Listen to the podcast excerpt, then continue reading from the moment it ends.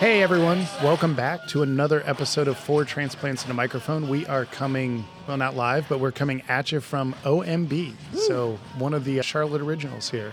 Got a great episode coming up for you here. We've got the usual characters. We'll go around and do it. And then we've got a guest that we will let Jack introduce after he introduces himself. Yeah. Which I kind of feel like I just kind of introduced you. You did great. Yeah. All right. Well, you want to kick us off? Brandon with Superior Data Solutions. I am Brian with Main and Johnson. And I'm Jack with Pineapple Consulting Firm. We got the Jersey kid in town today. That's right. Moved down here a little bit ago. He's he grew up on the ocean. He's a sailor. We got a lot of things going on here. He's an executive coach. He's my good buddy James Pagano. Thanks for coming in, man. Thank you for having me. Yeah, of Looking course, forward man. to this conversation. No, I appreciate your lies right off the bat. That's fantastic. What he's not saying is, I'm not even sure what the conversation is yet, but that's great. Thanks. Guys. Yes, no, it's perfect. So, I mean, we've known each other for a while now, James, and uh, executive coaching, right? Smaller teams. Tell us a little bit about the business. Yeah, I would say, I mean, my, my business, unlike Brian's, I really focus, I'm a business coach, executive coach, but I focus on the small business. I would even consider it a micro sized business. I'm an entrepreneur's coach. I look at companies that are, you know, zero to 10 employees is my sweet spot. Yep. Okay. My largest client now has 25 employees. So Well, they only had idea. six when they started working with you. There you so go, that's- that's buddy. why. Thank There you for is. thank you So- so much for that Yeah. one. That was a nice layup. Thank you. Yeah. So we work on strategy, leadership, development, all of the above. I mean, everything money, time, and people, right? Yep. The three pillars money, time, and people. you go. I love working with the owner. That's Yep. what I do. Yeah. That's fun. Okay. And so you're are you working with the owner to say, you know, here's the strategy for next quarter. This makes sense to start. And are you also? I think you're doing that. And then you're also saying, great, you have a conflict with an employee or a tough situation. Let's talk through that and how to handle it. Correct, all of the above. So you know, you go through ver- various iterations, growth and life cycle of a business. So wherever I'm coming in, it could be a business that's two two to five years old. It could be a business that's 10 to 15 years old. Wherever I come in, we look at the current state. I work with the owner to get a snapshot. Where are they currently with, you know, baseline metrics compared to where they want to be? Do they have strategy in place? Do they have growth potential? You know, and we look at it all. We look at where they're spending their time, who they're leveraging, and then as time evolves, I mean, things change in business. So now we're hiring people, we're firing people, we're Right. developing people, succession if it's a mature business. So Yeah.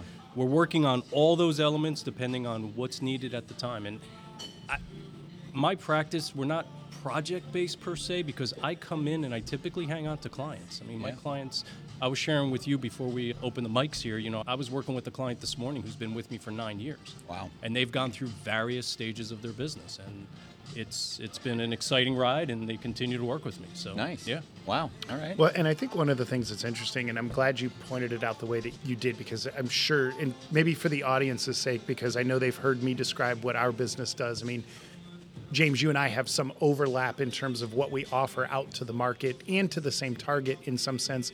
We have maybe a little different approach on some other things that I know our audience is a little bit more aware of that is more project based that you just kind of said that's maybe not your approach. But focusing on that and like so the audience knows like the way all coaches actually wind up collaborating in some sense because there are way more businesses out there that aren't using coaches than the ones you and I have and fighting over those type That's of right. So that's right. I love that aspect of it because that allows us to continuously learn and develop ourselves as coaches. But one of the things I wanted to key in on that you said is, and Jack, you teed this up nicely. I don't know if you did it intentionally, but like, what is it that you focus on with the customer? And your answer was exactly what I think is the hardest thing in coaching to explain, which is yes.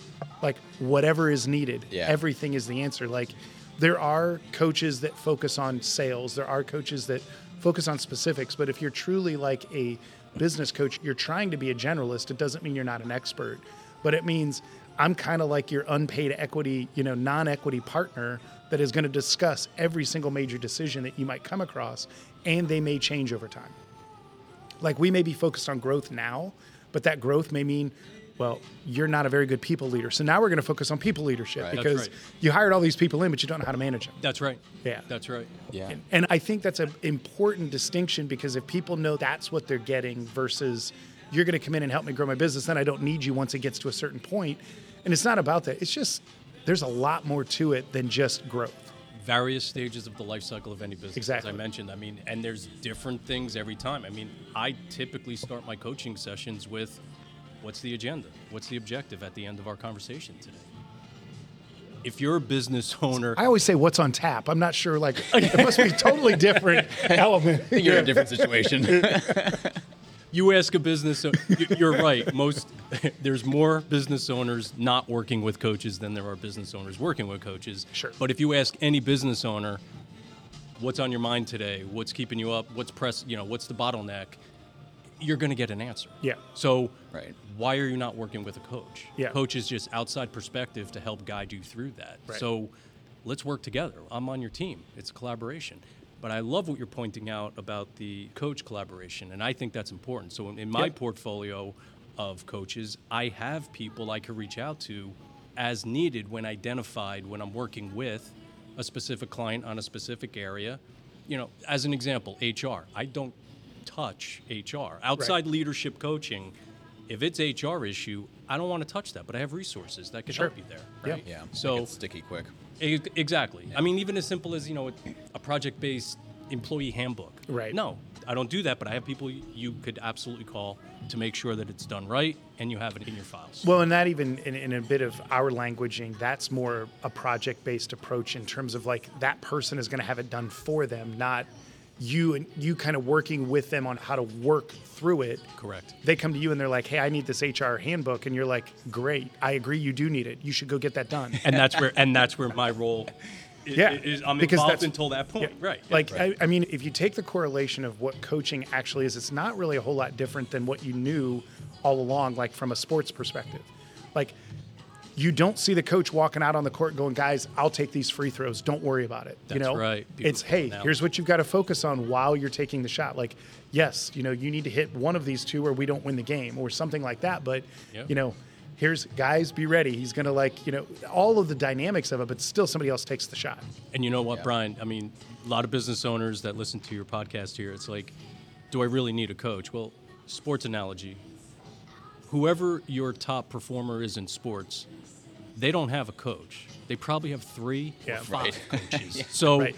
why are these professionals seeking out outside outside assistance and guidance? And the people who are earning their living and, and having teams of people and families relying on this organization's success, why are you not leaning on other people for resource, as Yeah. a resource for assistance and guidance? It doesn't make sense. Yeah. So I, I do think there's an element that coaching, especially if you like take that same analogy, it's actually more for organizations that have gotten far enough using what their own know-how is that in order to get them over a hurdle, it may take an approach that they just haven't done yet or they aren't familiar with. That's right. and it's like like if you pick any golfer, I mean, they all have swing coaches.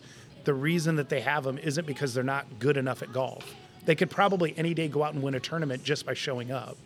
But it's like if you want to consistently stay in that top 1% of your field, you're going to have outside eyes looking at something that you're doing because you can't see it That's and right. be in it at the same time. Yeah. hands down. It's you don't know what you don't know, right? I mean that old adage. That's the you know in in Little League. Going back to that, just real quick story. In Little League, which I sucked at, by the way, I'm not a good baseball player, but in Little League, I remember a coach saying to me, because I would always hit the ball to right field, Yeah. And Were you a lefty or righty? I was righty. Oh, well, all right. interesting little tidbit about me. I am a left. I write with my left hand, but I bat and swing with and a righty. I don't understand All it. Anyway, This could be a whole other episode. there's a whole other episode. with the left, Yeah, all so right. I'm going out there. I'm going out there in little league. You know, the coach sees me show up throwing the ball. He's like, "Great, I got a lefty. I got a first baseman. Maybe he could be a lefty hitter." And then I get up to the ba- to the plate and I'm batting righty and I can't hit the Yep. ball for shit. Yeah. So I would always hit it short to right.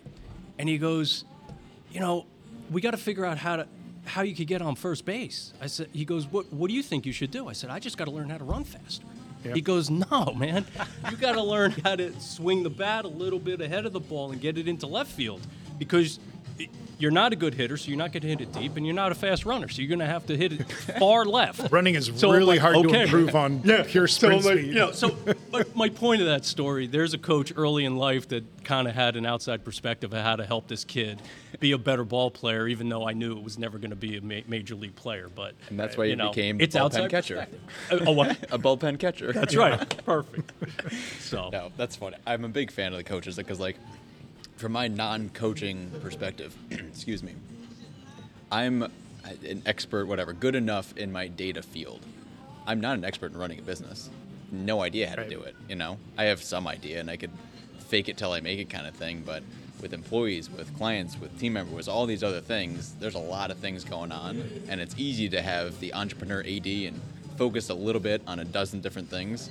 I feel like the coach comes in and says, "Here's a good strategy. Yeah. Let's focus on this a little bit." That, li- that- and that line you just said, I actually right before this, I was with a client, small business coaching client that is a chiropractor, owns her own chiropractic business, and that's Dr. what she says is, I have never taken a business course, and Mm-hmm. people call it, oh, you have a, oh, you have a practice. She's, I mean, that's just a fancy medical word for a business, Right. Because you still have to run it like one, Right. And that's what she says is like it's great because like when I'm around my peers and I talk about my growth rate, they're like, um, what?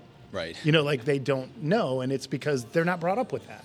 They went to medical school, That's not right. to business school to run a business. Right. You obviously went to business school or you Data know, school. data. you invented a school that you Nerd. Yeah. and Brandon chimes in for that. Perfect. but like you didn't go through like entrepreneurial training, right. Exactly. nor did most people. Who does? honestly. Right. Who does? Yeah. So Yeah. I mean, yeah, you go through and get a, an accounting degree. That doesn't mean you can run a business. And this isn't to say that you can't be successful even without that. It's just at some point in time, the scale hurdle you might want to get over will require a different approach. That's correct. Right. And that's Yeah. where outside opinion, whether it's an advisor, whether it's a coach, a mentor, they can all add value in that category. Yeah. We've just professionalized one aspect of it because if we can come in, I'm sure you've got your process that you'd use. I'm not saying that it's not customized to the individual, but you know when you hear certain things like here's what we should be working on because I know we've done this with other clients and it's worked in that exact same scenario. That's correct. Yeah. So I Yep. mean, it, that's the value. Is then like you know, James and I could sit here and talk like, how could I? You know what? You're doing something on the executive coaching end with team members of businesses you're coaching. That sounds great. Like a couple things you might point out, I might take away and say like, that could add some value to my clients, type of thing. Yeah. Well, and there's two points. Most business owners or people that decide they're going to open a business are usually a little bit more headstrong than others. So they've already decided they're going to do this. And it takes a while for someone to realize to go, maybe I need some help with this, or maybe they never figure it out. Yeah. Right. Or maybe they don't think they can afford it. Whatever the case may be, there's that mentality That's right. that Yeah. I mean for me I came up to a point where it's like I've gone as far as I can go and I don't feel like I can go much further without a lot of heartache before I get there so that's why I decided to go that way but there's people that'll go just keep banging their head on the wall and just never it's ingrained in their personality that they're just not going to do it so Yeah. I think that's where the disconnect is for a lot of people because I'll talk to them and yeah they all have we all have the same problem that some people realize they have a problem and do something about it, or they just keep doing the same thing and expect something different. Yeah, I mean, but it, it- as a small business owner, you're up against how many decisions a day, right? So, I mean, you're you have a fork in the road multiple times. It's interesting because and the path that you decided on following for your future with your business is different than somebody in a similar business. And neither are incorrect, but now it's okay. If you chose this path, how are we going to maximize Right. your success as well as and i really un, i really stress this a lot with my clients and my practices the fulfillment around that you everybody has a different definition of success but Yeah, what's good the point. fulfillment com- Yeah. let's talk about that too Yeah. Uh, because i think that's a very important often overlooked aspect Yeah. business ownership Yeah. What's you're your- supposed to like it remember when Yeah. you remember the You day quit you working said- for that jerk Yeah. so you could start your Exa- own right. business, not hate it as much as No, the one I'm you the work for. jerk. Right. Remember when you were talking about going into business for yourself and nobody could talk you out of it, right? Yeah. Because you were like, "Oh my God, this is like my rookie year. I love this. I'm gonna hit it out of the park." Yeah. Well, not you. You're And- gonna pop up to short. But I'm gonna, exactly. So, nice. Thank you.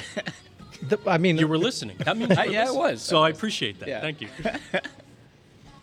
Now I don't I- even know what the hell I was talking No, about. I know. I too. I totally, totally went blank on- It's okay. I got you. I'm gonna go off of what Brandon was saying. Of you get to the certain point, and a lot of people will see that and recognize the problem. Only some people go with the coach method. Correct. And a lot of people look at the price of a coach, and I'm gonna make up numbers, right? Easy round numbers, a thousand bucks a month, whatever, doesn't matter.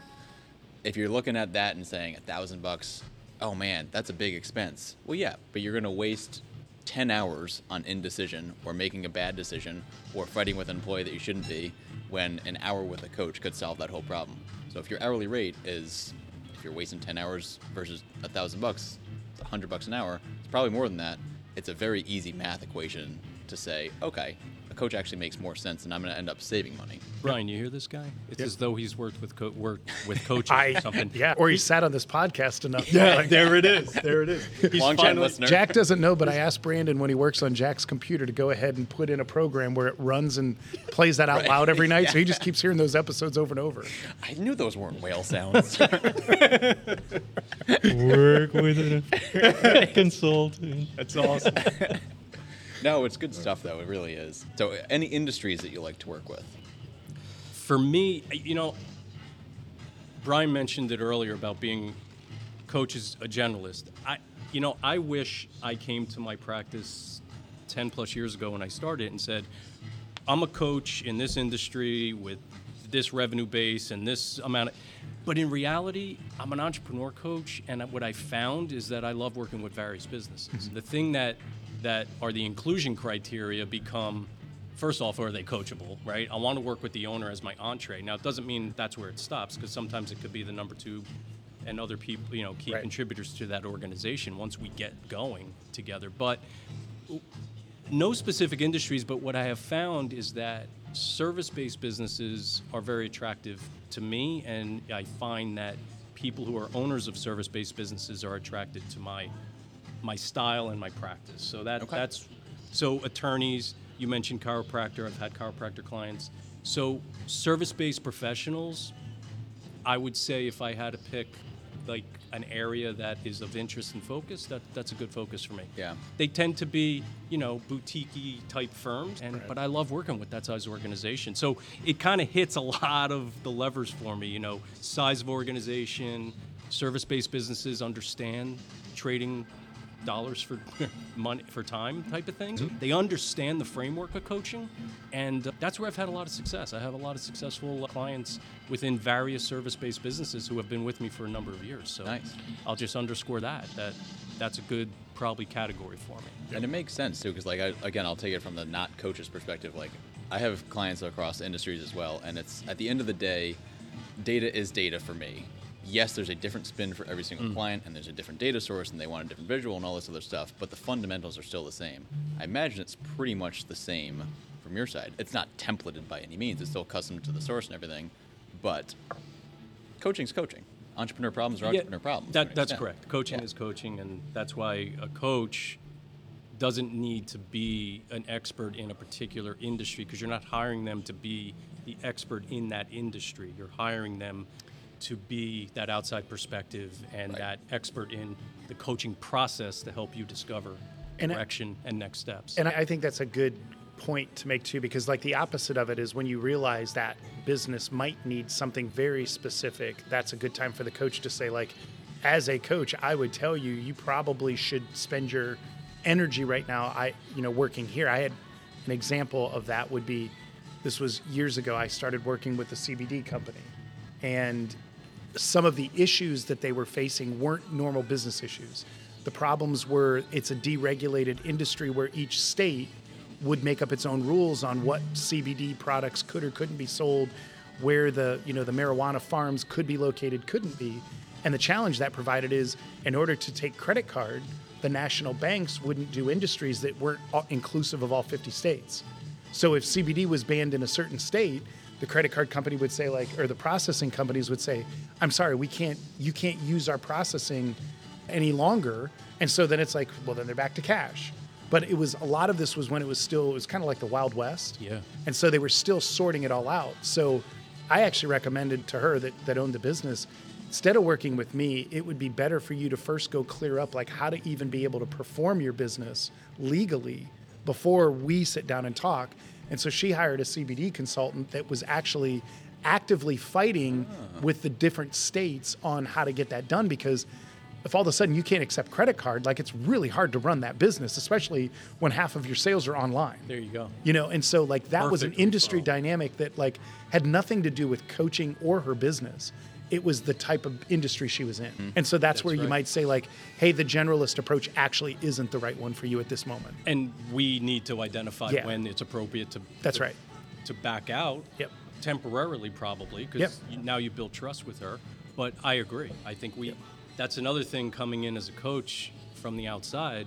We may be able to identify where opportunities are being missed that may not be in my wheelhouse, and that's okay. Yeah. Right. That's totally fine. Yeah. Yeah, I think from your guys' perspective, from a business owner, is you guys are looking at it without emotion or investment or anything like that. So a decision that you would say, hey, this would probably be a good path. Internally, you're going, there's going to be so much pushback, or there's going to be this, or there's going to be, Yeah. but it's not. It's it, it never is. It's all what's in your head and what you've created that you feel like those things may take place. But from the outside, it's like, no, you just do that, and that's the end of it. Yeah. Yep. And typically, it's I mean, it's that's the way it is. It's if you can run your business without emotion, and some people can, some people can't. Some people can't even get through a 20 No. minute episode without I a three know. phone calls. Yeah. No, there's actually five so far, Five. Wow. and four texts. It's a light day for you. so I mean, just being able to have that perspective, and if you kind of struggle with those things, those are the biggest things that I would say a business coach can help with. Is because they, the attachment and the emotion and everything else has been removed from the equation, Yeah. which clouds much of the decision making in a business. as And objective as we can be. I mean, I mentioned uh, you know, before before our conversation today, I was with a client who's been with me for nine years. It's like it's hard not to have that emotional involvement, but we need to be able to still be as objective as possible. Well, and I mean, the crazy thing, what you were saying, Brandon, I mean, it's business isn't actually complicated. It's people that make it complicated. Right. there you go. You know, if you could, I mean, it's like almost anything. Boy, this business would run great if I didn't have to worry about customers. You know, Right. If I could produce whatever I wanted. You know, Yes. but it's like also like the business actually is very black and white and very simple. It's the people element that complicates it, not necessarily for the worse, just makes it more complicated. Yeah, people can be your biggest strength too. But I, Yeah, to yeah. Brandon's point, to all of your points, really, it's you come in and say like, this is the right answer. This is what it is. Maybe the top two right answers. If you can do it, great. If not, then let's talk about some sort of alternative path. But like, this is what you do. That's it. Yeah. Period. Yeah, and a uh, kind of the eye-opening one was this was many years ago. Is we were at a trade show for IT MSPs and Sounds exciting. Yeah. yeah, can you give me a plus one for that next year? yes, I can actually. Perfect. Are there any more acronyms we could use? Yeah, the, the first couple I went to, I was like, "Woo, I don't know anything what you guys are talking about." But he, there was a guy that got up there. He had run an MSP for years, and he said, "You know what? There's two takeaways you're going to do leaving this seminar." And I said, "Okay." And he starts talking. He goes, first thing you're going to do is go raise your rate by 10%." He goes, "I don't care what your what you're charging is. now, It's, just- it's 10% higher I love- tomorrow." I love, Yeah. it. Great. And he and the other one was he goes, You're not gonna talk yourself out of it. He goes, That's what you're gonna go do. And I guarantee you will never hear a word from your customer About it, yeah. about it. yep. I did it and sure enough didn't hear a, a peep. Yeah. After this episode, you will, but not before that. That's assuming that it customers listen. Review that Jack- contract, Wait, wait, wait. Brandon. Are all three listeners your clients? That's all we need to know. Jack's all pissed because he should have hired Brian yesterday.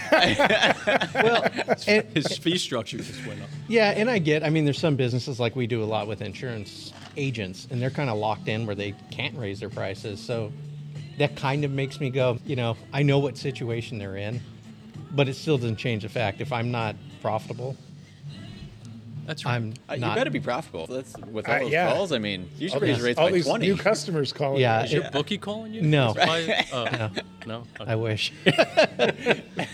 Uh, but it's just if you're not profitable, you're not going to be in business, and you can't help anybody anyway. So, There yeah, you go. Right. so those are kind of the choices. It either it is what it is, and it just that's the way it has to be. And You know, and it's funny because, you know, some of the younger companies I work with, well, I won't even use that as a descriptive.